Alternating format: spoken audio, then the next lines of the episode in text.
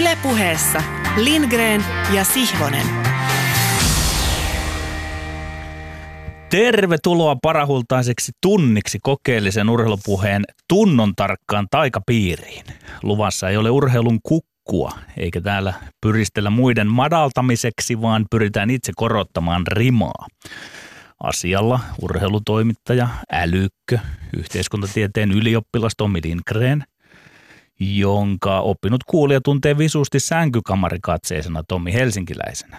Ja minä, jäsen paksuniskaisempi ja jytypohkeisempi, Pohjanmaan lakeuksien kasvatti sukua härmän häjyille, Sihvonen. Vieraaksemme olemme saaneet entisen huippuhiihtäjän ja urheiluajattelijan Matti Heikkisen. Tervetuloa. Kiitoksia paljon. Sinä, Matti, olet aina antanut tehdä suksien ja sauvojen toimia ja puhua puolestasi. Olet muun julkisuuden suhteen ollut säästeliäs, jopa kitsas. Miksi tällainen suorastaan strateginen linjavalinta? Huippu-urheilija minun näkökulmasta katsottuna, jos haluaa tehdä tulosta, niin pitää keskittyä siihen ydinosaamiseen. Ja kaikki viestiminen sinänsä ulospäin, muuta kuin tarkoitan, että jos viestii niiden sisäisten ihmisten kanssa, jotka on siinä operatiivisessa toiminnassa mukana, niin silloin se on merkityksellistä. Mutta sitten se ulospäin viestiminen muuten on Saavut, tuloksen saavuttamisen kannalta hyvin usein merkityksetöntä, ja sen takia on ollut pakko rajata, että mihin aikaa se energiansa käyttää. Kiitos, se oli napakka vastaus. Palaamme sinun tuota pikaa uteliaana, niin me kuin kuulijakin. Viime aikoina Suomessa on rivakasti keskusteltu urheilusta. Tässähän on tuntunut pitkän linjan urheilumiehestäkin siltä, kuin olisi tekemissä yhteiskunnallisesti tärkeämmänkin asian kanssa. Olen ollut välillä jopa kyttäysasemissa, vetänyt kynteni kesyysti keräälle, vältellyt riitelyä ja koettanut ymmärtää, mistä ja miksi niin myrskyä. Vaan hiljalleen tässä on ajatus ruvennut rehelliseksi sillä tavalla, että joitakin urheilun ilmiöitä on turha selittää. On parempi vain todeta, että näin se asia on meillä urheilussa, vaikka kuinka ihmettelisitte. Urheilevista lapsista ollaan kovasti huolissaan, lähinnä siitä, että voiko niin ja niin nuorena harjoitella, pelata ja kilpailla niin ja niin paljon. Ei siihen auta vastata kuin, että kyllä voi ja vielä paljon päälle, ja jos kun lapsi on rakastunut urheiluun, sillä ehdolla tietysti. Varhaisesta päälajivalinnasta ollaan huolissaan muka, samoin yksipuolista harjoittelusta. Teen perättäisin sanoen selväksi, että ohi menee. Emme me täällä urheilun piirissä kuuntele tuollaista semminkin, kun se yksi ja sama porukka on siellä äänessä, joka on sekä sitä mieltä, että määriä alas, ja samalla pitäisi jollain ilvellä harrastella useita eri lajeja. Varovasti vähän ja useita lajeja. Sallikaa minun nauraa, jos saisin nauretuksi. Minä seuraan kulttuurikeskustelua vähintään yhtä paljon, enemmänkin kuin urheilukeskustelua. Siinä on sellainen ero, visusti, että kulttuurikeskusteluun ei kulttuurin rahvas puutu ollenkaan siinä määrin kuin urheilun rahvas puuttuu urheilukeskusteluun. Katsos pakanaa, tuossa sen päästin suustani, muljahti. Kuka tahansa on urheilun asiantuntija, mutta kuka tahansa ei ole kirjallisuuden, teatterin, tanssin, musiikin, kuvamataiteen ja niin edelleen asiantuntija. Sitähän on ihan tutkittukin, että kansa odottaa huippu-urheilijaltaan menestystä. Vaan kun kuuntelen näitä nousussa olevia kansan syvien rivien tuntoja, sellaista polkua kuin huippu-urheilijan polku ei oikein saisi enää lähteä tallaamaan, mutta menestyä toki pitäisi. Minulla on tuolla aivokulmani nurkassa siepannoita, meidän on nyt kiukku nousta pintaan, kun tässä aivan viime aikoina pari huippuvalmentajaa, jotka työskentelevät nuorten kanssa, ovat joutuneet kieltäytymään Lindgren ja Sihvonen radioshown kokeellisen urheilupuheen taikapiirin kutsusta. Ja tarkalleen perustelu on ollut se, että kyllähän sitä pitäisi urheilua ja huippu-urheilu julkisuuteen tulla puolustamaan, mutta omien valmennettavien urheilurauhan takia ei voi, ettei tule puheita. Ajatelkaa nyt, kuvitellaan laji. Vaikkapa nuorten uimareiden huippukoutsi ei voi tulla vieraksemme kertomaan, että miten sitä treenataan uintia, mitä määriä ja miksi ja millä tavoitteella. Sanalla sanoen Suomesta on tulossa maa, entinen huippu-urheilumaa, jossa on suljettava suut, jos mieli olla yksilölajissa maailman paras. Oppinut kuulijakin voi siellä oikein kuulostella ja maistella rauhassa. Maailman paras. Joku suomalainenko? Urheilus? Hei, ne ajat olivat ja menivät. Eivätkä näillä näkymin enää koskaan palaa, jos asialle ei hyvin pian tehdä jotain. Jotakin sellaista tässä on ilmassa, että urheilupuheen julkisen tilan ovat ottaneet haltuunsa ihmiset. Eivät pahuuttaan, vaan ymmärtämyyttään. itseään ymmärtämättömyyttään ja jotakin omaa yksityistä asiansa painottaakseen, mikä on inhimillistä. Tilan siis ovat ottaneet haltuunsa ihmiset, jotka eivät ole itse pyrkineet urheilun huipulle. Saati, että olisivat valmentaneet tai olleet urheilun johtotehtävissä ja tutkineet urheilua työkseen. Ja jos nyt oikein pinnistän itseni siihen aivan ytimeen, tulehtuneeseen kipupisteeseen, kyse on arkieetosten ja urheilueetosten ristiriidasta. Enkä minä sano, ettei arkieetos pitkälle ole yhtä kuin urheilueetos, mutta jos asian tylpästi ja rehdisti sanon, pelkkä arkieetos huoneentauluna ei tuota huippu-urheilua. Ja kyllä minä otan omaan piikkiinikin. Me toimittajat, urheilijat ja valmentajat voimme katsoa peiliin. Emme ole osanneet selittää riittävän kuvaavin sanoina ilmaisun sitä ja vieläpä huippu-urheilun sitä eetosta. Alan korjata puutetta heti, seuraavilla virkkeillä, mutta olen kuin suivaantuneena, loukkaantuneena, hieman filosofinen. Kuulkaa, merkitkää ylös. Huippu-urheiluun pätee tseen. Kun huippu-urheilija pääsee vuoren huipulle, hän jatkaa kiipeämistä, mutta niitä juttuja ei ole tarkoitettu alhaalla oleviin korviin. Ja asetelma urheilussa on mahdoton. Siinä kaksi kilpailijaa tai useampi tai kaksi joukkuetta ovat päättäneet, sopineet, että kun kisa tai peli alkaa, he ryhtyvät varastamaan toisiltaan, minkä ehtivät. Varastavat, sanalla sanoen varkaat, tulosta ja elinkeinoa toisiltaan kaikin mahdollisin ja mahdottomin konstein. Täälläkin varastetaan. Ainakin ohjelman toisessa erässä, porukalla, jossa me olemme Ingre ja Sihvonen. Ja me emme olisi varmaan koskaan kuvitelleet tämän ohjelman alkumetreillä syksyllä kaksituhattaneljätoista, että sen tekeminen jatkuisi seuraavalle vuosikymmenelle. Tai että minä saisin Petteriltä radiolähetyksessä vasta kuulla, että meillä on tullut tällaisia kieltäytymisiä, joista minä en ollenkaan tiennyt yhtään mitään, että valmentajat eivät uskalla tulla kylään. Tästä keskustellaan vielä.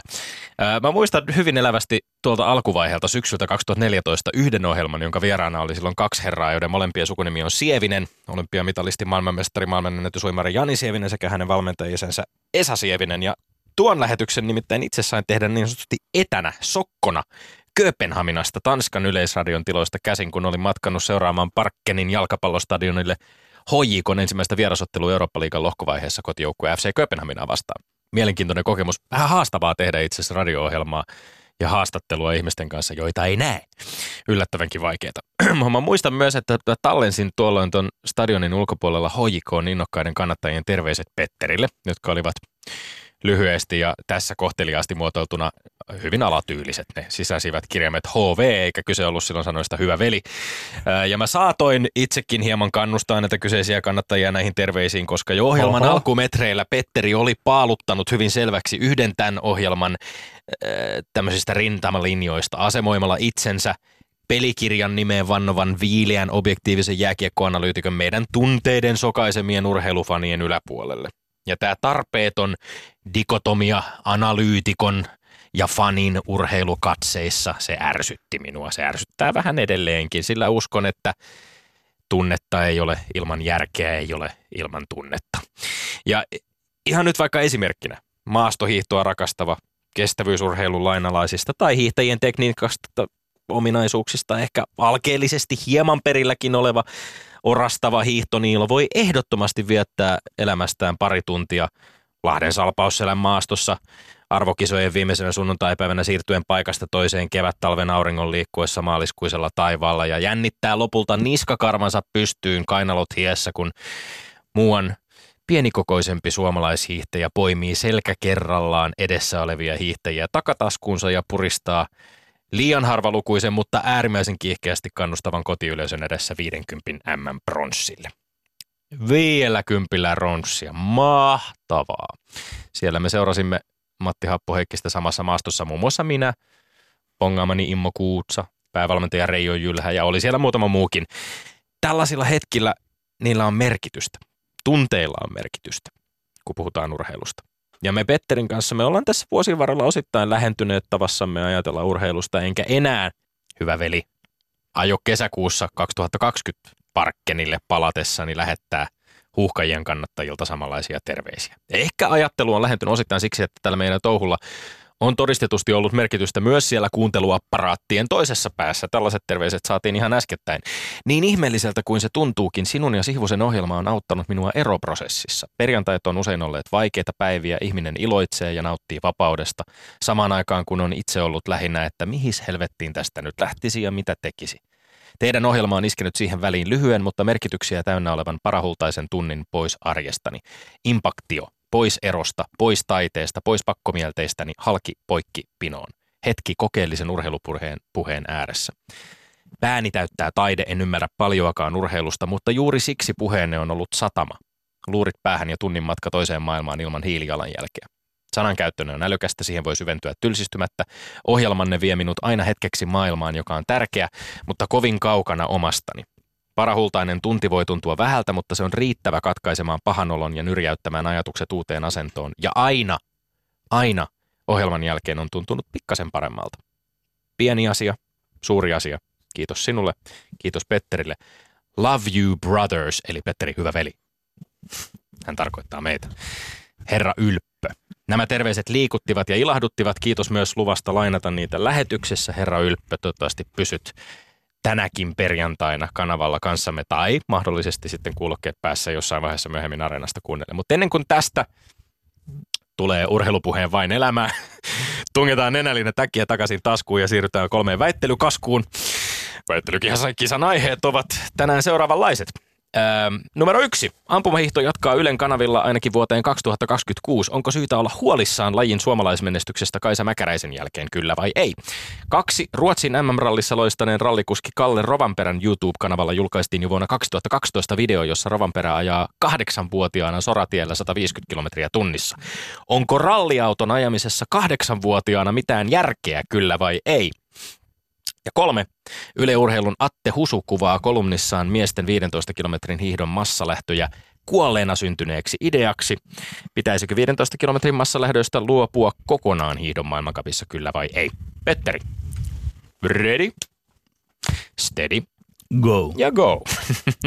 Mennään ensimmäiseen aiheeseen, ensimmäiseen kysymykseen. Ampumahiihto jatkaa Ylen kanavilla ainakin vuoteen kaksituhattakaksikymmentäkuusi. Onko syytä olla huolissaan lajin suomalaismenestyksestä Kaisa, menest- Kaisa Mäkäräisen jälkeen, kyllä vai ei? Kyllä on syytä olla huolissaan, vaikka jonkin verran taustalta on tulossa nuoria hyviä urheilijoita. Mä uskon, että kilpaveljeni Tommi lausuu heitä nimeltä. Sen verran pitää tuntea pahinta kilpailijansa. Vaikka nuoria on tulossa, mä väitän, että olemme vielä ikään kuin tulemisen ja odottamisen tilassa, ettei varmuutta heistä ole. Kova laji, ampumahiihto, kompleksinen, hallittava niin moni eri asia. Mä oon epäilevällä kannalla realistisesti. En ole pahan ilman lintu, mutta mä epäilen, koska meillä Suomessa on muissakin hiihtolaissa jouduttu pulmiin siinä vaiheessa, kun pitäisi ottaa nuoresta OK-lahjakkuudesta ja alkaa leipoa aikuista mestaritason tekijä. Kaisa Mäkäräinen on ollut lähes yksin yhtä kuin ampumahiihto Suomessa. Toki joku Mari Eder on kirittänyt. Sen sanon, että Yle teki silti hienon urheilukulttuuriteon ottamalla ampumahiihdon ohjelmaansa. Hiihtokulttuuria pidetään yllä myös sillä, että eri lajit ovat silmiemme alla nähtävissä. Kyllä ei ole syytä sen huoren, suurimpaan huoleen. Ensinnäkin on hieno uutinen, että ampumahiihdon televisiointi jatkuu Ylellä. Tästä me ollaan samaa mieltä, koska kyse on mahtavan koukuttavasta T V-lajista ja Mäkäräisen poikkeukselliset te- menestysvuodet on taannut sille katsojia myös suomalaismenestyksestä riippumatta. Kuuntele Petteri. Ampumahiihdon M M-kisojen miesten takaajokilpailu tavoitti T V kaksi viikolla seitsemän kanavan kolmanneksi suurimman yleisön, melkein kahdeksansataatuhatta katsojaa. Kilpailun voitti Ranskan Emilien Jacquelin ja mukana olleet suomalaiset Tero Seppälä, Olli Hidensalo sijoilla neljäkymmentäseitsemän viisikymmentäkahdeksan. Ei ihmiset tätä hienoa lajia gloorihanttaa suomalaismitalien toivossa. Sitä paitsi Suvi Minkkinen vasta kaksikymmentäviisi, Tero Seppälä kaksikymmentäneljä. Heillä on vielä paljon aikaa ja mahdollisuuksia nostaa tasoa lähemmäs maailman huippua. Minun mielestä sinä Kuuntele, to, Tommi, olet otin, pikkus... otin niitä nimiä, otin niitä nimiä otin, esiin, otin, otin, mutta minun mielestä sinä olet, Tommi, nyt pikkuisen sellainen, sanoisinko kohteliaasti ei-realisti tässä, että pikkusen nuo jo nuo sijoitukset, mitkä otit esiin, nekin viittaavat siihen, mutta minä olen huolissani siitä, että, että laji voi pikkusen romahtaa. Meillä on ennenkin, totta meillä on kai, käynyt mäki, Petteri, mäki, ei mitään laji... mäkihyppyä käy sentään, Petteri, mutta sinä olet vähän nyt sellainen niin kuin höttöinen tässä asiassa. Totta kai laji pikkuisen romahtaa, kun meillä on tällainen menestynyt urheilija Kaisa Mäkäräinen, jonka kaltaista toista ei varmaan osu ampumahiihtoon ehkä useampaan vuosikymmeneen välttämättä. Hänen uransa on ollut täysin poikkeuksellinen. Mutta minä en näe on... mitään rakenteellistakaan tässä semmoista niin kuin huippu-urheilun niin kuin tasoa, että sieltä oikeasti oltaisiin nyt tulossa tällä hetkellä. Ei tietenkään tarvitse mikään Mäkäräinen uusi tulla. Ei, ei sitä, muista sitä tason laajuutta ei ole ollut ennen Mäkäräistä, eikä ole välttämättä nähtävissä, että se niin kuin laajuus kauheasti olisi myöskään, myöskään Mäkäräisen ei, jälkeen. Ei, ei, siihen minä perustaisin leveys, ja mutta, sitten vastaisin, että ei tarvitse olla huolissaan. Mutta nyt joudun vastaamaan, että pitää olla huolissaan. Pitää totta kai kysyä, että tehdäänkö valmennuksessa asiat oikein. Onko esimerkiksi Jonne Kähkönen päävalmentajana oikein mies jatkamaan hommassa, kun tämä kaksi plus kaksi sopparin kaksi vuotta tulee täyteen? Sinun mielestä ilmeisesti on, koska tota, näin sinun mielestä asiat ovat todella no, hyvin, koska ei tarvitse aika, olla huolissaan. Hän on ollut suhteellisen lyhyen aikaa siinä pestissä ja se, minkälaista tu- tuotantoa sieltä tulevina hiihtäjinä on. Ja nyt olet jo epäileväinen. Elikkä olet siis, sinäkin olet vähän huolissaan. Miten? Niinkö? Ei, mä sanoin, että totta kai se pitää arvioida hänen työtään ja miettiä, että onko hän oikea mies jatkamaan. Mutta en mä ole huolissani siitä, että onko tulossa jatko. Eli hän on oikea mies jatkamaan. Armoton kongi. Kysymys numero kaksi. Ruotsin M M-rallissa loistaneen rallikuski Kalle Rovanperän YouTube-kanavalla julkaistiin jo vuonna kaksituhattakaksitoista video, jossa Rovanperä ajaa kahdeksanvuotiaana soratiellä sata viisikymmentä kilometriä tunnissa. Onko ralliauton ajamisessa kahdeksanvuotiaana mitään järkeä, kyllä vai ei? Kyllä, siinä on todellakin järkeä. Kaikki urheilu. Eli kaikki urheilu menee siihen, että lajeista tulee väistämättä enemmän ja enemmän varhaisemman ja varhaisemman erikoistumisen lajeja. Meillähän täällä jo Emma Kimiläinen todisti siitä, miten nuorena hän on aloittanut kartingin. Samoin nämä Kimit, Mikat, Nikot ja kumppanit. Isänsä poika. Isänsä Harrin poika on Kalle. Isä luo olosuhteita, antaa vinkkejä, valmentaa. Tämä on tuttu suomalaisen urheilun menestysresepti. Yksityisteillä jäällä, ovenkahva edellä, taiteen sääntöjen mukaan ja turvallisesti. Isän valvo silmän alla, suorallista vaikka sata viisikymmentä kilometriä tunnissa. Taitolajien taito, Aitour- autourheilussa silmä näkee, kädet ja jalat toimivat, korma kokee tasapainon selkäaisti. Tämä kaikki on syytä opetella taidon hankkimisen herkkyysiässä. Tämä on vähän hankala rasti ilman ikävää moralisointia, mutta neljäkymmentäkaksivuotiaan ajokortittoman helsinkiläisen reaktio tähän on tietenkin, no ei mitään järkeä. Tämähän on läht, suurin piirtein lastensuojeluasia. Ja vaikka ilmeisesti tämän kyseisen F-ryhmän takavetoinen Toyota Starlet, jota Rovanperä kahdeksanvuotiaana videolla ajaa, on sellainen vehje, että suljetulla teillä jää radoilla hommaa paitsi laillista, niin se on verrattain turvallistakin. Mutta silti sata viisikymmentä kilometriä tunnissa kahdeksanvuotiaan taidolla tai harkintakyvyllä on varmasti sisältänyt jonkinlaisia riskejä. Ja lisäksi veikkaisin, ettei tällaisesta artikkelista tai videosta jää useimmille ihmisille muuta mieleen, kun että kahdeksanvuotias pyssytti sata viisikymmentä. Lähdetään kokeilemaan mökkitiellä. Meilläkin on Toyota. Voidaan laittaa meidän tokaluokkalainen rattiin. Eli toistetaan. Ei tässä ole mitään järkeä. Lainausmerkeissä rakas Tommi. Öö, ri- riiteleekö, meillä, joo, riiteleekö meillä tässä nyt arki, arkiajattelun eetos ja urheilueetos? Kumpa sinä nyt edustat tässä? Niin mä puhun ehkä enemmän siitä, että onko videon lataamisessa YouTubeen tai varsinkaan siinä, miten urheilumedia tai lukuiset mediat on toiminut, kun ne on nostanut tätä videota, ne, palannut no toi tähän toi videoon toi ja selittänyt nyt sillä Rovanperän menestystä, koska se millaiset vaikutelmat se luo ihmisille on jo pikkasen huolestuttavaa. Ei. Ja se ei tavallaan, sillä ei ole välttämättä ihan samaa niin kuin, merkitystä, että mikä, mikä tällä meidän alkuperäisellä kysymyksellä on. Ei, mutta se, se liittyy niin, hyvä, että ei se kovinkaan liity siihen. Oleellista tässä on, tässä on tuoda ehkä tämmöisellä ääriesimerkillä nyt sitä, että mitä se urheilu on, kun siihen oikein perehdytään ja lapsesta asti ja koko perheen voimin. Ja tuloksia, tuloksia me todistetaan nyt kiistatta tällä hetkellä. Tämä on se tärkein viesti mut, siinä. Ei ehkä niinkään tämä ulko-urheilullinen moralisointi. Maallikko ei välttämättä osaa tajuta sitä eroa siinä, että jos meillä puhutaan niin Harri Rovanperän Emme pojasta Kallesta, joka on niin tällaisessa huolissaan tilanteessa, jonka lähtökohdat on, on tällaiseen ajamiseen täl, kahdeksanvuotiaana ihan toisenlaiset kuin se kenen tahansa. Se hinta on maksettava, että maallikot saattavat pikkusen olla huolissaan, kun tehdään huippu-urheilua ja tämmöinen niin kuin kuski Kalle Rovanperä. Aivan huikea ja ennen kaikkea hänellä on taitoa. No nyt jos puhutaan vielä sitten tästä ihan peruskysymyksestä, onko ralliauton ajamisessa kahdeksanvuotiaana mitään järkeä? No mä sanon ihan pohjimmiltaan, että eihän siinä nyt mitään järkeä. Minä ymmärrän tuon, minä arki, arki, arkieetoksen mukaan ym- noin se on. Tää, Mutta tää... ei välttämättä urheilueetoksen mukaan. Niin se edellyttää myöskin sitä, että me ajatellaan, että rallin ajamisessa... Niin... Vuorollaan se aina jotenkin katkaisee nämä. Ei voi mitään. Mennään viimeisen kysymykseen. Yle Urheilun Atte Husu kuvaa kolumnissaan miesten viidentoista kilometrin hiihdon massalähtöjä kuolleena syntyneeksi ideaksi. Pitäisikö viidentoista kilometrin massalähdöstä luopua kokonaan hiihdon maailmankapissa, kyllä vai ei? Kyllä pitäisi luopua. Tästä on ammattipiirissä lähes kiusallinen yksimielisyys. Sitä massaa ei saa säällisellä tavalla mitenkään virkeän kilpailun pitimiksi sulloutumaan sinne latuuralle. Väliaikalähdön viljeleminen on haaste, koska kisa ei mahdu toivotulla tavalla televisioformaattiin. Minä en kyllä halua määkiä joukon rat- jatkona ratkaisun suhteen. Hiihtoväen on käytävä tiukka itsetutkiskelu, vaaliakko vai ei lajikulttuuria, perinnettä. Pintapuolisille T V-katsojille on nykyään ihan ok tirkistellä, kuka sen kovimman loppurikäisyt tekee ladulla tai pyrkiikö joku jotku irti alusta. Katsojilta painetta muutoksiin ei tule. Hiihtoväen tulee ottaa ohjat. Luodako jotain, jokin erikoiskisa, jokin, johon karsinalla pääsee mukaan vaikka, vaikka kaksikymmentäviisi parasta. Ja sitten väliaikalähdöllä kiskomaan. Tai hei, kuulkaa, kaksikymmentäviisi hiihtäjän kuumaryhmä, kaksikymmentäviisi haastajaryhmä väliaikalähdöllä. Kuumaryhmän voittaja on kisanvoittaja. Tulos on televisiokatsojille neljäkymmentäviiden minuutin kohdalla selvä. Haastajaryhmän tuloksin sitten noustaan kuumaryhmän seuraavaan vastaavaan. Okei, ehdotuksia vahvuukseni on torso, mä myönnän, mutta jos tomppeli lätkäjätkä ajattelee näin, niin kyllä fiksun hiihtoväen tulee keksiä vielä parempi ratkaisu. viidentoista kilometrin massalähdöstä on luovuttava urheilun ja hiihtourheilun nimissä. Ei tietenkään pidä luopua, eikä varmaan oikein voikaan, ellei kehitetä jotain uutta kilpailua. No, sehän sä, sehän sä teit tässä nyt meille, kiitos vaan siitä, mutta siis väliaikalähtöjen keston pitäisi olla huomattavasti lyhyempiä. Kaikenhan sanelee tällä hetkellä televisio, hiihdon tapauksessa T V-sopimusten oikeuksien haltija in front, kuten Atte Husu tekstissään hyvin huomioi.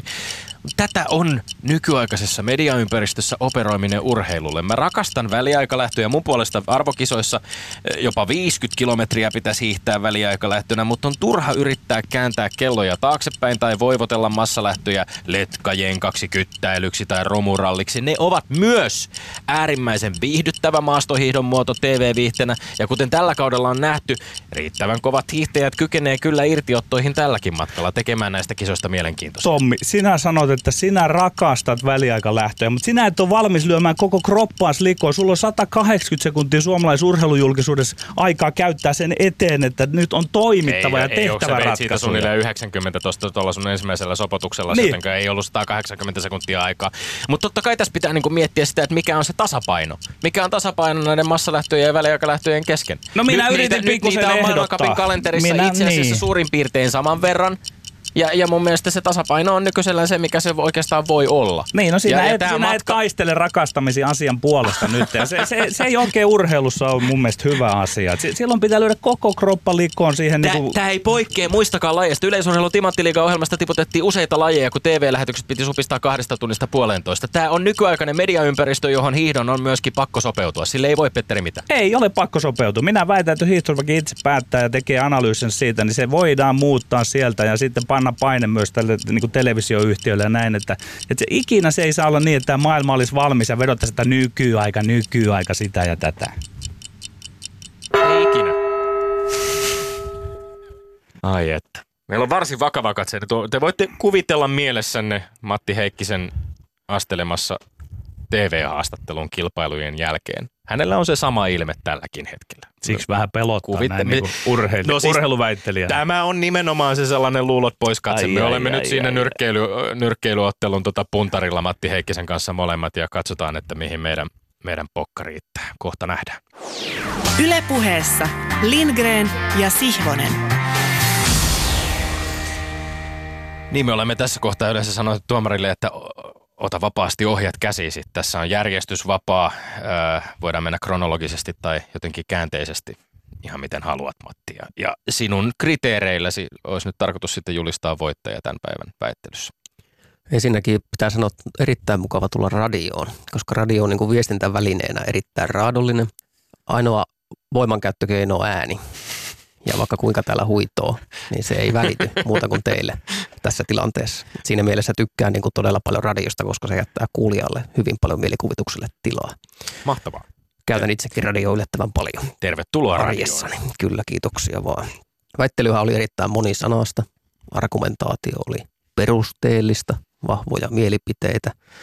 Ja tuota, jos mennään ensimmäiseen väittelyaiheeseen, eli ampumahiihtoon, niin tuota... Mm. Mutta kyllähän tässä niinku keskeinen asia suomalaisessa ampumahiihdossa on ymmärtää Kaisa Mäkäräisen merkitys ampumahiihdolle ja, ja se, että millä tavalla tähän pisteeseen on tultu, että se on kansan silmissä näinkin kiinnostava ää, urheilun laji ja osa-alue kuin se tällä hetkellä on. Siinä mielessä molemmille siitä plussaa, että sen nostitte siinä argumentoinnissa esille. Mutta kyllä kuitenkin Petterille antaisin tässä tota, ää, pisteen, koska mä oon niinku realisti ja realismin ystävä, että, että kuitenkin tilannehan on se, että jos sieltä niitä menestyviä urheilijoita ei saada jatkossa nostettua, tuettua sinne top kymmenen ja, ja sitten jopa niihin podiumtaisteluihin, niin kyllä ampumahiihdolla on niin kuin tosi vaikea tilanne, että he pystyvät säilyttämään sen saman kiinnostuksen, mikä tällä hetkellä on. Kyllä, kyllä. Yksi nolla Petterille. Tässä ehkä vastakysymyksenä nopeasti tulee mieleen se, että me juttelimme tuottajamme kanssa tässä taannoin muun muassa siitä, miten Eurosportilla vuodesta toiseen suosituimpia lajeja ovat muun muassa snooker tai maantiepyöräily, jossa suomalaismenestyjiä ei niin kauheasti ole nähty. Öö, eikö voi ajatella myöskin niin, että ma- ampumahiihto ihan lajina on sen verran koukuttava, että, että sen, sen suosio ei esimerkiksi T V-lajina tule kauheasti kärsimään siitä, riippumatta siitä, tuleeko suomalaismenestäjää vai ei. Sehän, tämähän on tavallaan vähän eri kysymys kuin mikä me kysyttiin tässä väittelyssä. No sanotaan näin, että mitä enemmän näistäkin niin kuin asioista ymmärretään ja mitä laajemmin perehtyy, mistä eri näkökulmista tätä katsoo urheilijan perspektiivistä tai sitten tuotantotiimin perspektiivistä tai mm.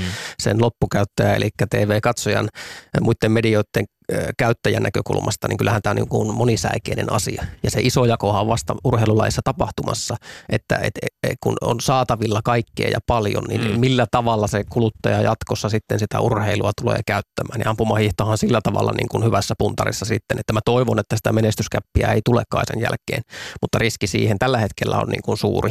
Ja siinä vaiheessa sitten katsotaan, että miten se tuote kantaa. Ylelläkin on kaksituhattakaksikymmentäkuusi asti nyt ampumahiihto käsissä, niin tuota...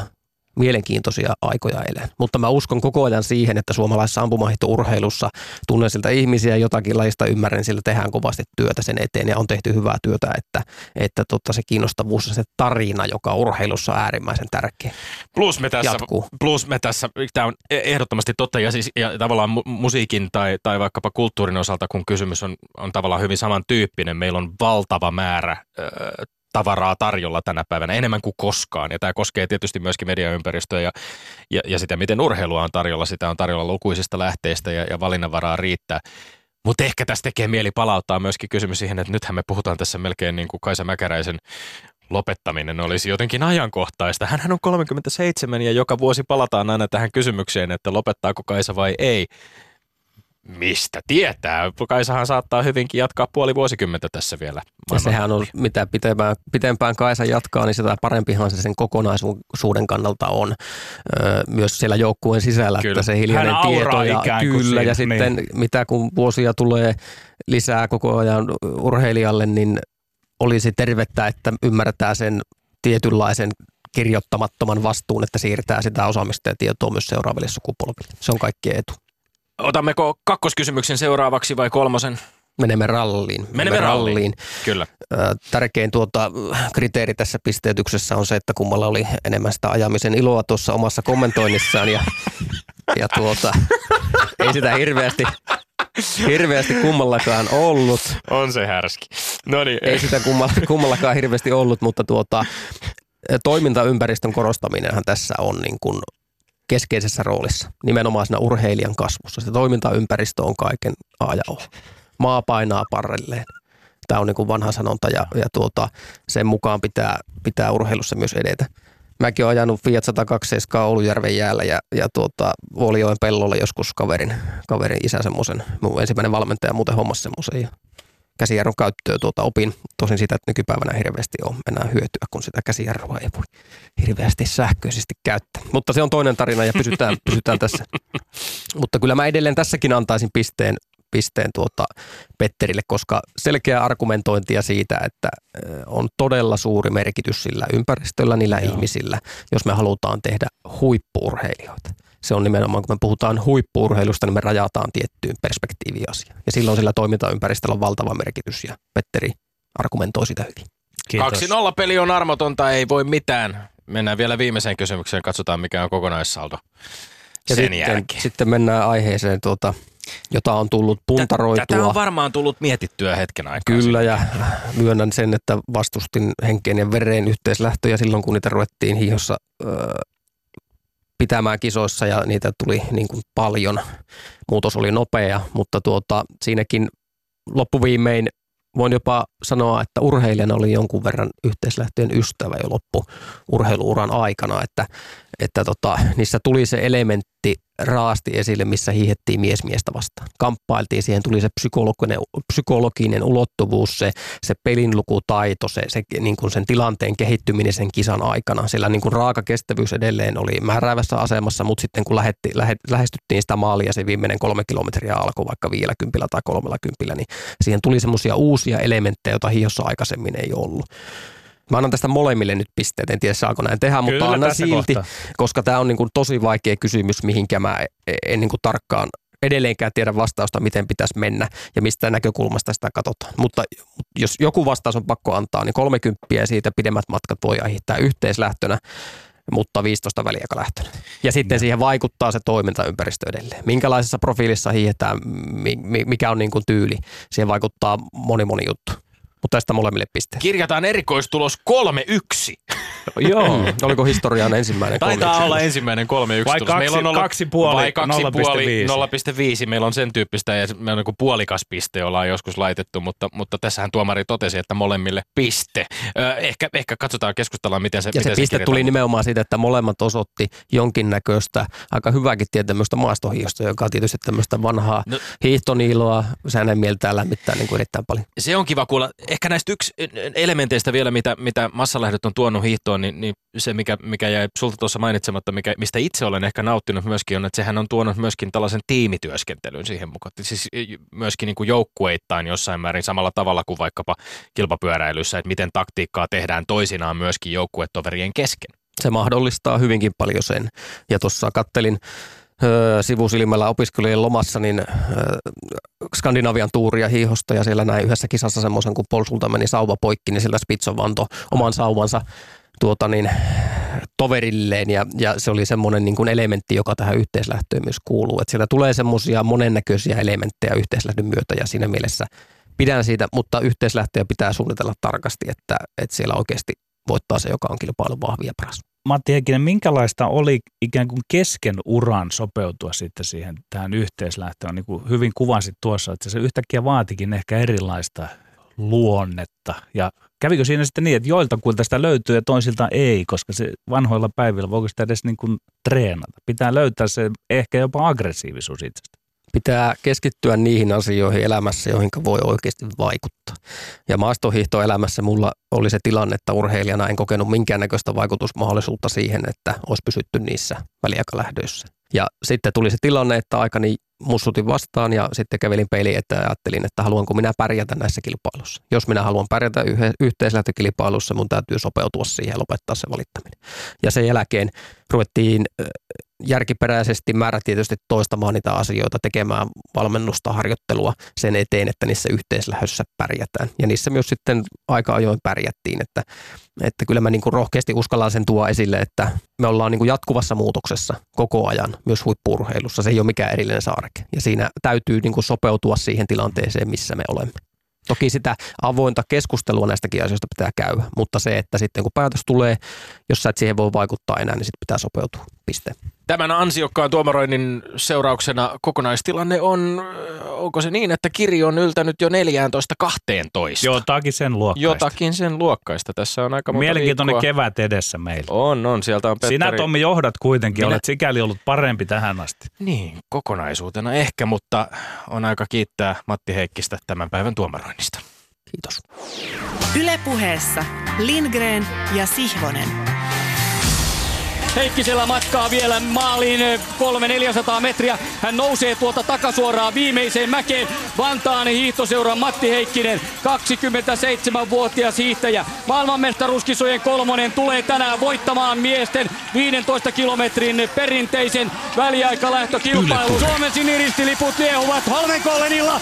Kollenkongen on tänään Matti Heikkinen. kolmekymmentä maaliin tasatyöntöjä. Heikkinen painaa loppuun asti. Suksi luistaa. Mies on täyttä terästä. Maailmanmestaruus siinä näin Matti Heikkiselle. kolmekymmentäkahdeksan sekuntia Voltsersviin. Hän odottelee tuossa seuraavaksi norjalaisia. Puistelee päätään, nojaa sauvoihin. Katsotaan, Matti ei pääse ylös, hän oksentaa tuolla maalilla. Yle Puheessa Lindgren ja Sihvonen.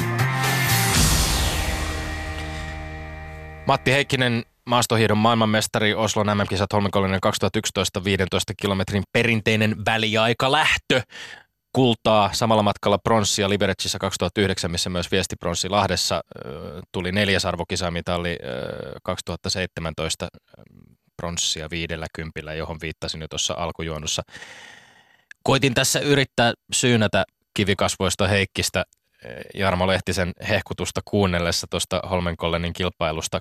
Kerro vähän, minkälaisia tunteita sen, herät, sen kuunteleminen herättää. Sanotaan myös se, että urheilussa se rytmi, se sykli, missä urheilija elää, niin se on hyvin tiivis ja Ehkä yksi asia, jota jälkikäteen muuttaa siinä omalla urheiluurallani on se, että niitä menestyksen ja tappion hetkiä käsiteltäisiin paremmin niillä hetkillä tai oikeastaan niin kuin vähän viiveellä, kun ne on tapahtuneet. Eli niin kuin uran jälkeen, kun on alkanut prosessoimaan ja, ja käsittelemään niitä asioita, niin huomaa hyvin paljon semmoisia juttuja, että niitä ei oikein ole tullut sitten käsiteltyä sillä urheiluuran aikana. Ja sitten kuitenkin ne on erittäin vahvoja tunnekokemuksia, vaikka kuinka se kivikasvo siinä päällä on, niin sen takia olisi hyvä pureutua siihen sopivien henkilöiden kanssa myös sen, sen niin kuin uran aikana jo heti, että niihin päästäisiin käsiksi, ja mä uskon, että jollain tavalla sitä draaman kaarta, mitä sitten on pystyy niin kuin jälkikäteen tunnistamaan sitä omastakin urasta, niin olisi pystytty vähän tasoittamaan sillä, että niihin asioihin olisi pureuduttu. Tarkoittaako tämä sitä, että esimerkiksi jonkinlaiselle varhaisemmassa vaiheessa uraasi jonkinlaiselle henkiselle valmennukselle esimerkiksi olisi ollut tarvetta enemmän? No se ymmärrys on ehkä se keskeinen sana siitä, että, että jos lyhyt tämmöinen taustotus siihen, mistä maastohiihto niin kun huipputasolla minun kohdalla alkoi, niin se alkoi vuoden kaksituhattayksi Lahden tapahtumien jälkeen. Ja eihän meillä sillä tavalla, meillä oli osaajakato, monella tapaa resurssikato maastohiihdossa. Mä kuulun siihen niin kuin nostoväkeen, Jauhojärvi, Kattilakoski, Nousiainen, muutama mainitakseni, paljon jäi mainitsematta niitä urheilijoita, Ohtosen Olli esimerkiksi Iivon valmentaja, jotka tuli siihen tilanteeseen, että meillä ei ollut niin kuin miesten puolella niitä huippuja enää, johon peilata.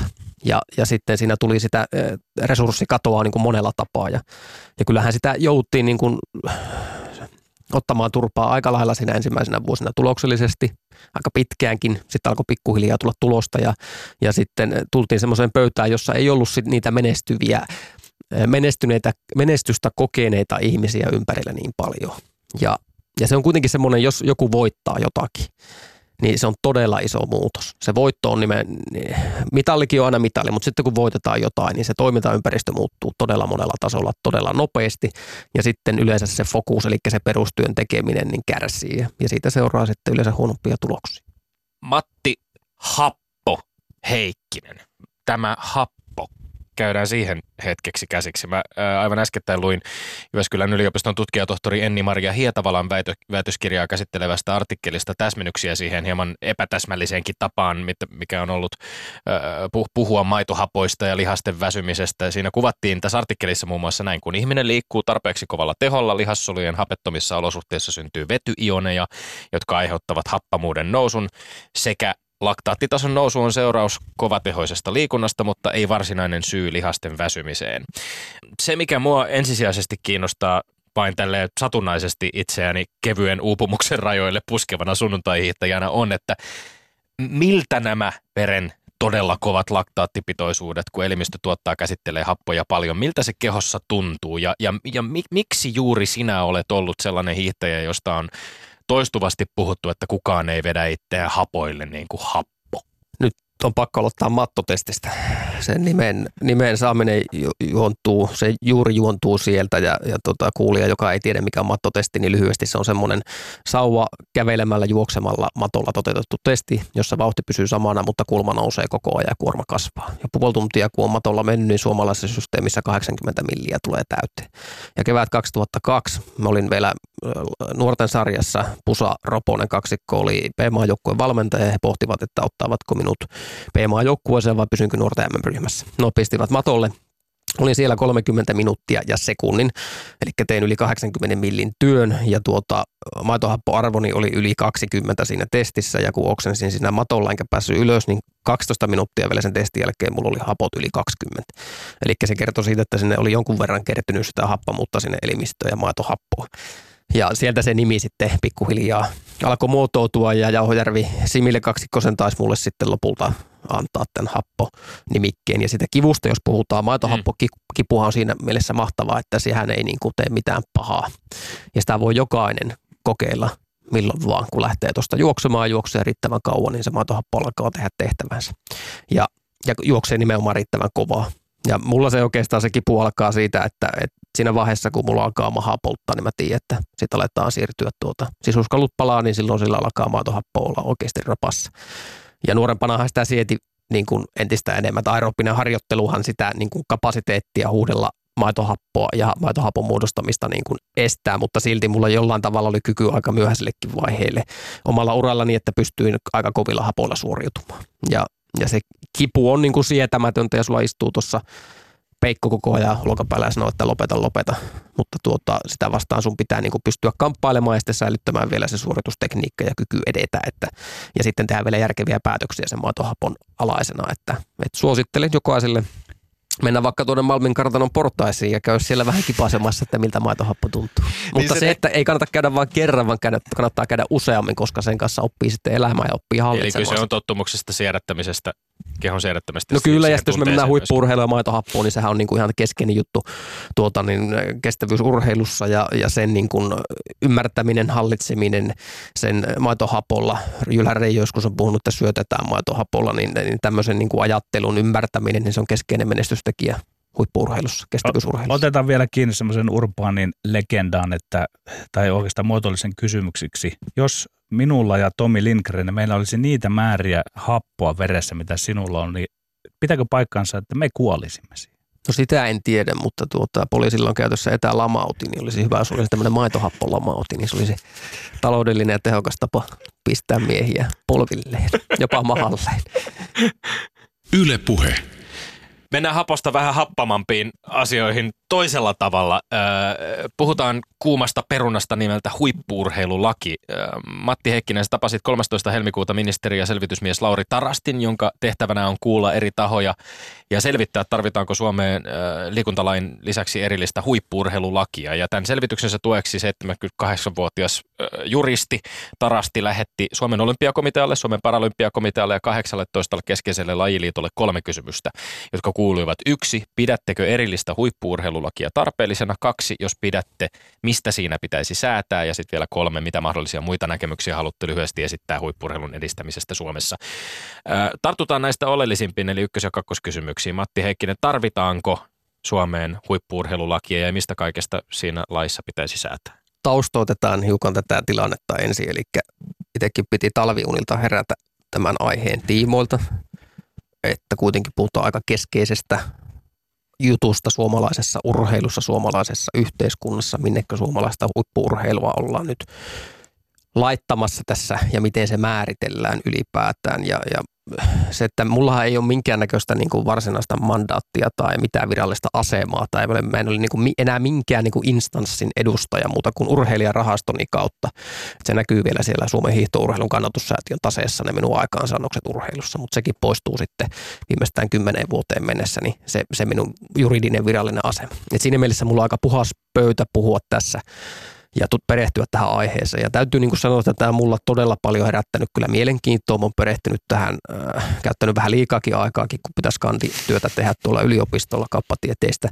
Mutta tämä on niin kuin tärkeä juttu. Ja sitten se, että huippu-urheilussa on semmoinen mekanismi, että monesti kun sä oot tietyssä pestissä, sä lopetat siinä ja sitten sä lähdet seuraaviin juttuihin ja sitten se työ jää niinku kesken. Ja huippu-urheilu on kuitenkin tämmöinen jatkumo ja mä oon puhunut pojille, pojille tuota, ja miehille ja naisille tuolla maajoukkueessa ja eri instansseille aika yli kymmenen vuotta tästä urheilijan asemasta, nimenomaan sitä sosioekonomisesta asemasta. Ja siksi niinku musta olisi niin kuin hukkaa heitettyä, jos tähän asiaan ei nyt tarttuisi. Ja, ja sen takia me myös tartuin siihen puhelimeen ja soitin Tarastille, kun mä kuulin, että tällaista asiaa ollaan valmistelemassa. Eli se tuli sun aloitteesta siis? Täysin mun aloitteesta tuli se, se yhteydenotto Tarastiin. Ja, ja kuitenkin pitää muistaa, että nyt me ollaan tekemässä selvitystä huippu-urheilulain tarpeellisuudesta, mm. joka selvitys pitäisi valmistua hallitusohjelman puoliväliin mennessä. Se on niin kuin se lähtökohta, mm. eli nyt selvitetään ja ei saa missään nimessä tulla semmoista tilannetta, että huippu-ur- mahdollisen huippu-urheilulain lain loppukäyttäjä eli huippu-urheilija, niin heidän ääni ei kuulu tässä selvitystyössä. Ja sen takia ajattelin, että paras tapa on mennä selvitysmiehen juttu sille ja argumentoida selvästi. Tarasti itse kommentoi Helsingin Sanomissa, että lain tarpeellisuutta pitää pohtia. Kyynisesti voi sanoa, että huippu-urheilu ei ratkea lakipykälillä. Ehkä toistaisin sen niin kuin alkuperäisen kysymyksen tai sen kakkoskysymyksen, joka Tarasti esitti tuossa, että, että jos tällainen laki luodaan, niin mistä siinä pitäisi säätää? Sä nostit esiin esimerkiksi sosioekonomisen aseman. Hän on kommentoinut, myöskin Tarasti on kommentoinut, että tällaiset sosioekonomiset kysymykset oikeastaan niin kuin kuuluisi jäädä sen ulkopuolelle. Mihin itse nyt tarttuisit tässä sitten, että mistä, mistä tällaisessa huippu-urheilulaissa oikeasti olisi niin kuin ytimessä kyse? Niin, tämähän on mielenkiintoinen, kun Tarasti vielä lisää, että kun se sosioekonominen asema, se ei niin kuin liity opetus- ja kulttuuriministeriön asiaan, niin tämä tuntuu nyt vähän ulkopuolesta niin kuin erikoiselta, että siihen ihan ytimeen ei nyt jostain syystä päästä. mitä enemmän tästä asiasta ymmärtää, sitä vaikeampi tätä on jäsentää. Niin se mennään mennä myös tuolla yliopisto-opinnoissa. Mutta se, että tällä hetkellä suomalainen urheilu, Suomi-sportti, niin on tämmöisen strategisen valinnan edessä. Ja ensinnäkin tässä täytyy niin kuin määritellä se, että niin kuin kirjaimellisesti määritellä, mitä se huippu-urheilu Suomessa on. Tällä hetkellä, jos menee vaikka verohallinnon sivuille, niin siellä kuuluu, että urheilun ja urheilijan käsitettä ei ole määritelty verolainsäädännössä. Yleisesti urheilu on kamppailua keskinäisestä paremmuudesta ennalta määrättyjen sääntöjen mukaisesti. Urheilulle on ominaista harjoittelu ja kilpailu. No sitten jos kuuntelin teidän lähetystä kaksituhattaseitsemäntoista vuodelta, josta presidentti Niinistö puhuu urheilusta, niin hän puhuu, että se on suurta viihdettä, mutta se esimerkiksi eroaa tässä viihdemielessä näyttelemisestä siinä, että nämä urheilijat itse luovat sen tarinan. Ja se, että urheilijalla on niin kuin valtava viihdearvo. Ja sitten mikä presidenttiä oli erityisesti niin kuin on vaikuttanut nykyisessä urheilussa, kun tapaa nuoria urheilijoita, niin on heidän vilpittömyys siitä, että tämä urheilija tekee tätä nyt ja tekee niin hyvin kuin osaa. Ja se keskittyy nimenomaan siihen juttuun. Ja senkin takia, jotta tätä vilpittömyyttä ei väärällä tavalla hyväksi käytettäisi tässä systeemissä, niin oli se tärkeää, että jotkut tahot ottaisivat vastuun ja tekisivät asioita sen eteen, että tällä vilpittömällä nuorella olisi hyvä tehdä ammattia ja jatkaa elämää myös siitä eteenpäin. Sitten jos määritellään vielä vähän lisää, niin se, että ministeriön näkökulmasta tiede- ja kulttuuriministeri Hanna Kosonen tuota sanoi, että, että tulee miettiä, miten tehdä tämä toimintaympäristö urheilijoille paremmaksi. No sekin täsmää tähän presidentin lausuntoon. Mm. jollain tavalla, ja sitten se, että maailma on muuttunut, minkälainen maailma on nykypäivänä, se, että valintoja on tekemättä. Ja sekin kertoo siitä, että nimenomaan se, että mihinkä tätä urheilua suomalaisessa yhteiskunnassa laitetaan, ja siihen pystytään tässä laissa vastaamaan. Sillä lailla pystytään määrittelemään, minne se urheilu Suomessa, huippu-urheilu, huippu-urheilu nimenomaan kuuluu. Ja sitten se, että Sami Itani, Suomen Urheiluliiton puheenjohtaja, sanoi, että huippu-urheilun päätöksenteko tulisi olla moniäänisempää. Eli jos tätä johdatellaan vähän eteenpäin, niin, niin se pitäisi olla moniäänisempää, mutta urheilijat Suomessa, yksilöurheilijathan ei ole oikein järjestäytyneet millään tavalla. Tai se ei ainakaan kuulu tässä, että kuunnellaan yksittäisiä, vaikka minunkin ääntä sieltä täältä, mutta me tarvittaisiin niin kuin tämän lainkin puitteissa jonkinnäköinen säätely tai tämmöinen yhteenkokoamistoimintamalli, millä tavalla yksilöurheilijoiden ääni saataisiin jatkossa kuulumaan ja heidän oikeuksiaan ja sosioekonomista asemaa pystyttäisiin parantamaan. Am- ammattiryhmien järjestäytyminen, tästä kuulee siis viimeksi ihan äskettäin esimerkiksi Hannu Jortikka nosti jääkiekkovalmentajien kohdalla, että tämän, tämän selvästikin tämä on urheilussa sellainen trendi, joka, joka tuntuu olevan vallalla, eli, eli äh, työntekijöiden oikeudet on sellainen kysymys, joka nousee myöskin urheilijoiden keskuudessa, ja, ja tässä puhutaan nyt varmaan aika pitkälti, kun sinäkin ponnistat äh, yksilöurheilun parista, jossa kuitenkin ne resurssit ovat loppujen lopuksi aika niukat, jo, joilla, tai ainakin siis valtaosa niistä urheilijoista, jotka eivät välttämättä pääse ihan sinne maailman huipulle. Niin tässä puhutaan kuitenkin, eikö oleellisin asia tässä nyt jotenkin ole se, että, että, että taloudelliset toimintaedellytykset huippu-urheilun tekemiselle turvataan? No siinä se aika lailla tulee, että rahahan sinne pitäisi saada lisää, se on ihan selvä homma. Ja Sihvonen tietää jääkiekosta paljon enemmän kuin minä, mutta Jortikkahan huolissaan siitä mainitsi muun muassa sen, että jotkut jääkiekkovalmentajat saa alle seitsemänkymmentäviisi tonnia palkkaa vuodessa, niin se oli se huoli. Ja mä sanonkin, että jääkiekko, siihen ei kannata edes niin kuin yksilöurheilua verrata. Siitä pitää ottaa mallia, se suunta, että mihinkä sitä toimintaa pitää niin kuin pystyä viemään. No se on helpommin sanottu kuin tehty. Mutta tuota, kyllähän meillä, niin kuin, kun meillä tämä määrittely on tehty, että mitä se huippu-urheilu on ja missä sitä Suomessa tehdään ja ketkä sitä vastaan, niin sitten se on hyvin pitkälti johtavis kysymys. Valtavastuu, mandaatti toimia, siinähän se niin kuin tulee, että pitää olla selvät sävelet, kuka johtaa, kuka ottaa vastuutta. Ja tämä, niin kuin, jos me puhutaan poliittisesta mandaatista ja seuraa sitä, että minkä verran urheilu näkyy, esimerkiksi viime eduskuntavaalien huippu-urheilu näkyy siellä, niin eihän se oikein näy. Ei Eikä ollut. Meillä ei edes liikunta näy siellä, mutta se merkittävyys kuitenkin niin kuin joka puolella kumpuaa. Et kuitenkin Suomessa niin, Olympiakomitean tehdyn tutkimuksen mukaan niin kaikki mittarit, yli seitsemänkymmentä prosenttia suomalaista niillä haluaa huippu-urheilua. He ovat kiinnostuneita kansainvälistä menestyksestä. Huippu-urheilu koetaan myönteiseksi esimerkiksi ja huippu-urheilun seuraamista tulee hyvää mieli. Et se, että sille on niin kuin oikeasti äänestäjienkin keskuudessa tämmöinen mandaatti, jonka perusteella pystyttäisiin tekemään niitä poliittisia päätöksiä. Uskotko siihen vilpittömästi siihen esimerkki voimaan, että tämä on semmoinen hyvinvointia ja myöskin esimerkiksi liik- liikkumista lisäävä asia, että et mitä paremmin suomalaiset menestyvät huippu-urheilussa? Kun aika on rajallista, niin otetaan Lauri Markkasen Koriskoulu esille. Se on maksuton kaikille lapsille, sinne voi tulla. Ja Jyväskylässä yli viisisataa lasta liikkuu maksuttomasti Lauri Markkasen Koriskoulussa. Ilman sitä Lauria sitä ei olisi, ei olisi sitä esimerkkiä. Ja näitä lapsia hyvin suurella todennäköisellä liikkuisi vähemmän. Se on mun vastaus. Ja, mutta minä haluan tähän sanoa sitten taas, että se on taas eräänlaista ää, hyväntekeväisyyttä. Ja olisiko Matti Heikkinen niin, että kun hienosti kuvaat tuon, teet määritelmät ja muita, senkin jälkeen me olemme vähän niin kuin pääsemättömissä, että tätä asiaa, a, sitä on vaikea politisoida ja miksi sitä on, niin loppujen lopuksi ehkä sinäkin tai me urheiluimista olemme sen perässä, että tämä homma pitäisi verovaroin sitten kustantaa jatkossa. Ja se, sen takia se, se ei poliittisesti saa ehkä tuulta purjeisensa tämä. Vai oletko ajatellut jotain muuta järjestelmää kuin sen, että, että tuota veronmaksojen kukkarolla esimerkiksi kansanäänestyksen jälkeen, että urheilu on meille kansallisesti tärkeä asia. Että me olemme kansalaiset valmiita maksamaan. No kyllähän, jos mietitään vaikka Veikkausta, niin siinähän välillisesti jo veronmaksajien rahoja tietyllä tavalla käytetään, uskallan näin väittää. Ja sitten kun Veikkauksen suunta on tällä hetkellä mikä on, niin kyllähän niin kun aistii sitä keskustelua kentässä ja asiantuntijakentässä, päättävien ihmisten kentässä, kun heidän kanssa keskustelee, että pitää alkaa valmistautua siihen, että ne rahahanat pikkuhiljaa menee kiinni, että ne loppuu kokonaan. Ja ennen sitähän on pakko saada jonkinnäköinen ratkaisu, miten Suomessa urheilua rahoitetaan, koska opetus- ja kulttuuriministeriö valtioavustuksia sieltä myöntelee. Että kyllähän tämä niin kuin systeemi kaipaa sitä uudistusta ja sitten se, että kun äh, mä olin liikuntafoorumissa, valtioneuvoston liikuntafoorumissa viime syksynä Jyväskylässä ja pin siellä jonkinnäköisen puheenparren ja keskustelin sen jälkeen ihmisten kanssa valtion liikuntaneuvostosta ja opetus- ja kulttuuriministeriöstä, niin tuli semmoinen tunne, että, että huippu-urheilu kuuluu tähän poliittiseen systeemiin, jossa rahaa on tietty kakkujaos. Ja aina kun sitä kakusta jollekin annetaan, niin se on joltakin pois. Ja, ja tavallaan se mekanismi on niin kuin tiedostettava, mutta sitten pitäisi pystyä hakemaan niitä rahoituskanavia ulkopuolelta, että sitä rahaa saataisiin jostakin lisää, kun se ihmisiä tuo urheilu tuntuu, huippu-urheilu tuntuu kiinnostavan. Ja se, että meillä on onneksi tulossa olympiarahasto ja viime ö, vuonna saatiin vi, noin vajaa viisi miljoonaa lisää huippu-urheilun rahaa. Että se, se, siellä on niin kuin kytemässä se hyvä positiivinen mm. kehityskulku ja mekanismeja ollaan niin kuin luomassa tänä, tämän niin kuin tilanteen parantamiseksi, mutta kiire on kova.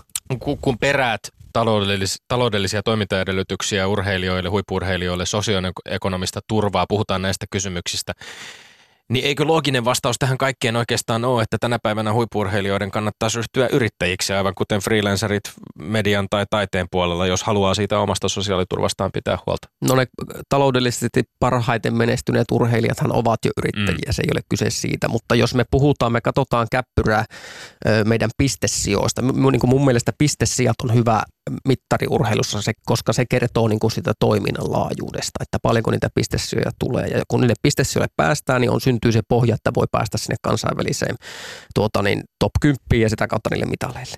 Mutta se, että meidän pitää niin kuin pystyä luomaan semmoinen kulttuuri, jossa niitä pistesijoja syntyy laajemmalti. Ja esimerkiksi jos otetaan Tanska tähän esille, niin siellä heidän huippu-urheilulaki, joka on kaksituhattaneljä määritelty ja päivitetty, niin puhutaan kulttuuripoliittisesta kehityksestä. Eli siellä tätä huippu-urheilua pidetään kulttuuripoliittisesti merkittävänä asiana. Mm. Ja se, että sitten jos me mennään siihen ihan konkretiaan, niin Jukka Viitasalo on joskus sanonut, että, että Kihunkin toiminta, kilpailu- ja huippu-urheilututkimuskeskuksen toiminta pitää mennä viedä lähemmäksi hienhajua ja mennä sinne, missä se hiki haisee. Niin tämähän on kuitenkin semmoista niin kuin konkretiaa siitä, että urheilija-valmentajaparit Suomessa tekee sen työn ja sinne sitä rahaa pitää suunnata. Tanskassa erillinen huippu-urheilulaki on, Ruotsissa, Norjassa ei ole. Suomen, pitäisikö Suomen jollain tavalla seurata Tanskan mallia sinun mielestäsi? Tässähän on osittain sit hallinnollisia kysymyksiä myös esimerkiksi, että miten tämä kaikki suhteutuu kansainvälisen olympiakomitean sääntöihin ja esimerkiksi siihen, että Suomessakin kuitenkin olympiakomitea on se, joka johtaa huippu-urheilua.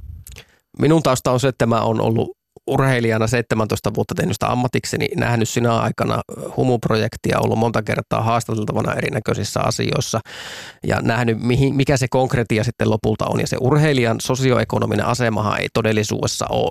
Sen, sille on annettu mahdollisuudet tehdä, on tullut vaikka hiihtoon voitelurekka, on tullut erinäköisiä asiantuntijoita, mutta sinänsä se urheilija edelleen maksaa siitä, kun se kotiovelta lähtee sinne kisoihin, se maksaa sitä toiminnasta omaa vastuuta ja se sosioekonominen asema ei ole parantunut. Ja urheilijo, valmentaja, urheilijaparit, niin valmentajathan tekee sitä niin kuin muun toiminnan ohessa sitä hommaa edelleen. Ei he tee sitä ammatikseen, ellei se ole liitossa palkattuna valmentajana, se henkilökohtainen valmentaja. Et jos me puhutaan ammattilaisuudesta, niin se on hyvin rajallinen käsite tässä huippu-urheilun kentässä. Se on se arkirealismi tällä hetkellä. Ja siksi mä en näe niin kuin mitään muuta vaihtoehtoa, että tämä tilanne nopeasti korjaantuisi kuin se, että nyt oikeasti tehtäisiin se kova ja raaka työ, että määriteltäisiin meille laki, joka ohjaisi sitä toimintaa, turvaisi sitä toimintaa, vaikka Veikkauksen rahoitus loppus, ja keskitettäisiin edes johonkin se johtaminen ja sen valta, että joku ottaisi pallon siitä, millä su- tavalla suomalaista urheilua, huippu-urheilua laitetaan tiettyyn paikkaan yhteiskunnassa ja lähdetään viemään eteenpäin. Yle Puhe. Yle, yksi kysymys tähän loppuun tekee mieli vielä ottaa modernin maastohiihdon äh, tilanteesta ja siitä ehkä, miten, miten suomalaisittain siinä on pärjätty. Sami Jauhojärvi nosti Tuudeskin jälkeen esiin huolen siitä, miten suomalainen hiihtovalmennus ja hiihdon nykytrendit ei oikein kohtaa. Sprinttikilpailu ja yhteislähtökisojen määrä voimakkaasti kasvanut ja hänen mukaansa pitäisi harjoittelussa myös satsata kevyys, kestävyysominaisuuksien lisäksi nopeusominaisuuksien kehittämiseen ja suomalaiset ei oikein onnistunut siinä. Äh, Jauhojärven mielestä pitäisi miettiä koko suomalaisen hiihdon lajianalyysi uusiksi. Mitä mieltä on itsekin hiihtokommentaattorina uransa jälkeen töitä tekevä Matti Heikkinen? Koko ajan pitää pyrkiä pysymään ajan tasalla, että mikä se toimintaympäristö on ja säilyttää se tai pystyä muodostamaan semmoinen tilannekuva, että, että missä ollaan ja mitä se vaatii, että me saavutetaan se tavoite, mihin me ollaan menossa. Ja jos se on arvokisamitalli tai voittaminen, niin se vaatii niin kuin jatkuvaa päivittämistä ja puntarointia ja, ja kriittistä kyseenalaistamista siitä, että tehdäänkö me nyt riittävästi ja oikeita asioita. Kilpailu on kovaa, siihen pitää vaan niin kuin pystyä asennoitumaan kaikilla tasoilla ja ymmärtää se, että jos halutaan voittaa, niin silloin pitää olla parempia kuin ne muut. Tällainen mahtavan mielenkiintoinen keskustelu huippu-urheilusta ja sen tekemisen edellytyksistä saatiin Matti Heikkisen kanssa tänään. Oliko sulla yksi asia vielä lisättävänä? No mä vielä, mun on pakko kertoa yksi lyhyt tarina kerkeen. No anna tulla. Joo, tapahtu. Mä kerron niin kuin tämmöisen hyvän vertauskuvan ja mä menin nyt Kaimaan eli Matti Nykäseen ja, ja Matti Nykäsen patsaaseen. Mä olin tuossa saunassa ja menin jäähylle ja katsoin Jyväsjärven yli Laajavuora ja siellä näkyy hienosti valaistu Matti Nykäsen hyppyrimäki.